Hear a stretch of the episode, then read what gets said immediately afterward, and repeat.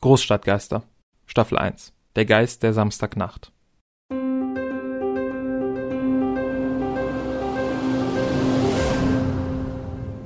Die Siedlung Paradies Mit 13 hatte ich mal meiner ganzen Klassenfahrt erzählt, dass Eis aus Waffelhörnchen ungesund ist. Einfach um auszuprobieren, ob sie es glauben würden. Und tatsächlich haben wir alle in den nächsten vier Tagen ungefähr 200 Pappbecherchen mehr verbraucht als nötig und am Ende hatten echt alle Angst vor Eiswaffeln. Die Lehrer haben es erst auf der Rückfahrt bemerkt und selbst von denen hätte es noch einer fast geglaubt. Als wir ganz zum Abschluss nochmal ein Eis holen gingen, es war wirklich ein gnadenlos heißer Sommer, da bestellte ich mir eins in der Waffel und wollte alle anderen auslachen. Aber die Waffel war unten nicht ganz zu und mir tropfte das geschmolzene Stracciatella auf die Hose und ich sah aus wie eingepisst oder Schlimmeres. Und dann haben alle anderen mich ausgelacht. In einem ruhigen Moment später erschien mir der Geist der Eiswaffeln und sagte mir, fürderhin wäre ich verflucht, und jedes Mal, wenn ich Eis essen würde, würde unten etwas raustropfen. Es gibt schlimmere Flüche. Der Geist der Eiswaffeln ist nun mal auch kein besonders mächtiges Exemplar seiner Gattung. Aber es ist schon echt lästig, vor allem weil sich der Fluch nicht nur auf Waffelhörnchen bezieht, sondern auch auf Kalippo-Tüten und die Schokoladenumhüllung vom Eis am Stiel. Aber darum geht's hier gar nicht. Ich will euch von einem Phänomen erzählen, das viel mächtiger ist und bei dem weitaus größere Kraft manifestiert wurde als der Zorn einer verarschten siebten Klasse. Im Süden der Stadt gibt es eine Wohnsiedlung, von der sich alle erzählen, sie trage den schlimmsten Fluch, den es je gegeben hätte seit den alten Flüchen aus dem Krieg und den Trümmerjahren. Man nennt sie auch das Paradies. Niemand weiß viel darüber. Manche erzählen, alle Bewohner seien in Wirklichkeit tot. Und es kennt auch keiner jemanden, der oder die dort zu Hause ist. Aber die Müllabfuhr und die Lieferanten fahren ein und aus, auch wenn nur die ergebensten von ihnen sich hineintrauen. Menschen mit einfachen Ansprüchen sind das die ohne viel Gedanken ihre Arbeit erledigen und wenig links und rechts schauen dabei. Von den Neugierigen, die sich hineintrauen, ist noch keiner lebend wieder herausgekommen. Sagt man. Ich musste einfach auch mal einen Blick hineinwerfen. Darum warte ich an der letzten Ampel vor der Brücke, wo der Müllwagen abbiegt, laufe ihm nach und springe hinten auf den Tritt und halte mich fest. Die Müllmenschen sitzen alle noch vorne in der Kanzel. Wir fahren auf die Brücke und sind auch schon darüber hinweg. Der Bach ist winzig schmal und die Brücke ist breiter als sie lang ist.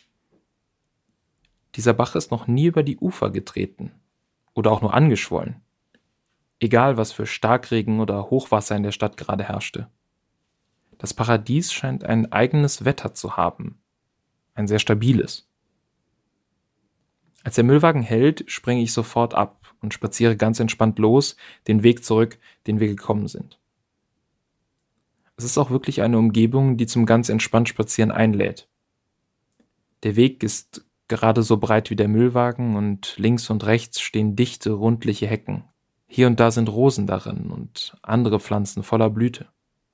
Und grün überspannte Gartentürchen, hinter denen man bescheidene, gepflegte Gärten erkennen kann. Und Häuser, die alle einzigartig sind. Liebevoll und wahrscheinlich geplant und gebaut von den Leuten, die jetzt darin leben. Die Bewohner hier sind sicherlich nicht reich, aber ich kann mir schwer vorstellen, dass sie nicht glücklich sind. Bloß sehe ich keine Bewohner. Vielleicht sind sie arbeiten oder so, denke ich. Direkt hinter der Brücke war eine T-Kreuzung. Der Müllwagen ist links gefahren und rechts runter sah es so aus, als ob da Pferdekoppeln kämen und kleine Gewächshäuser. Die werden wohl dort sein. Ich setze mich auf eine weiß lackierte Bank mit schmiedeeisernen Armlehnen und warte. Mir gegenüber quillt ein riesiger Holunder über die Hecke und hält seine weißen Blütendolden in die Sonne. Ein paar Insekten schwirren um ihn herum, suchen Nektar, sammeln Pollen und tun, was solche kleinen Wesen eben immer tun. Nachmittags um vier höre ich Menschen. Eine Familie kommt den Weg entlang. Die Eltern Anfang 30, ein Kind, vielleicht fünf, läuft ihnen voran, ein anderes ist auf dem Arm. Die Mutter trägt einen Beutel voller riesiger Zucchini. Sie reden nicht miteinander, aber sie strahlen eine unerschütterliche Eintracht aus, als sie an mir vorbeigehen und grüßen. Zwar nur knapp, aber mit einem wahrhaftig liebevollen Lächeln. Würde ich heute hier schlafen wollen, ich würde sie ohne Scheu fragen, ob sie einen Platz frei hätten. In den Häusern und Gärten belebt es sich auch. Stimmen, Türen knarzen und sogar das Klappern einer Heckenschere. Vanessa, tönte es in einem der Gespräche hinter den Hecken. Ich drifte ab. Eine Klassenkameradin von mir hatte Vanessa geheißen. Sie hatte sehr früh mitbekommen, dass ihr hoher Wuchs und ihre neuen Brüste etwas zum Stolz drauf sein waren und hatte sich auch stets dementsprechend selbstbewusst präsentiert. Alle standen auf sie, aber alle waren zu schüchtern. Sie selbst hing immer mit der einen oder anderen besten Freundin rum. Wirklich kennengelernt hatte ich sie nie. Mit Mitte 15 kam sie plötzlich nicht mehr in die Schule. Sie sei umgezogen, sagten die Lehrer, aber schon da ging das Gerücht um, sie und ihre Familie seien ins Paradies gezogen. Ob es diese Vanessa war? Ich beschloss nachzuprüfen und erhob mich. Obwohl ich sicher schon seit Stunden auf dieser eigentlich harten Bank gesessen hatte, tat überhaupt nichts weh.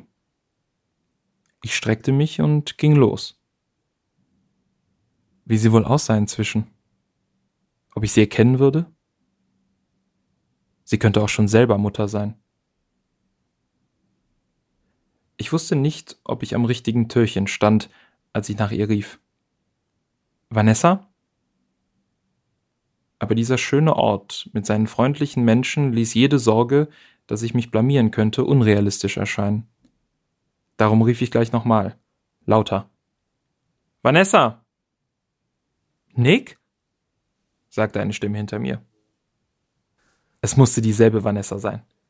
Ihre Stimme erkannte ich, aber vor allem hatte sie mich erkannt und bei dem Spitznamen genannt, den ich seit dem Abi nicht mehr benutzt hatte. Ich drehte mich um. Da stand sie, in einem Garteneingang in Richtung des riesigen Holunders, hinter einem hüfthohen Türchen aus einer weiß lackierten Europalette. Und als ich sie sah, begriff ich den Fluch dieser Siedlung.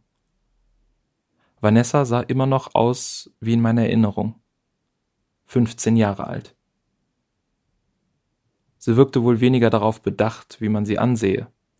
Vollkommen ohne zu posieren lehnte sie sich auf das Tor ungeschminkt und die Haare nachlässig zusammengeklammert.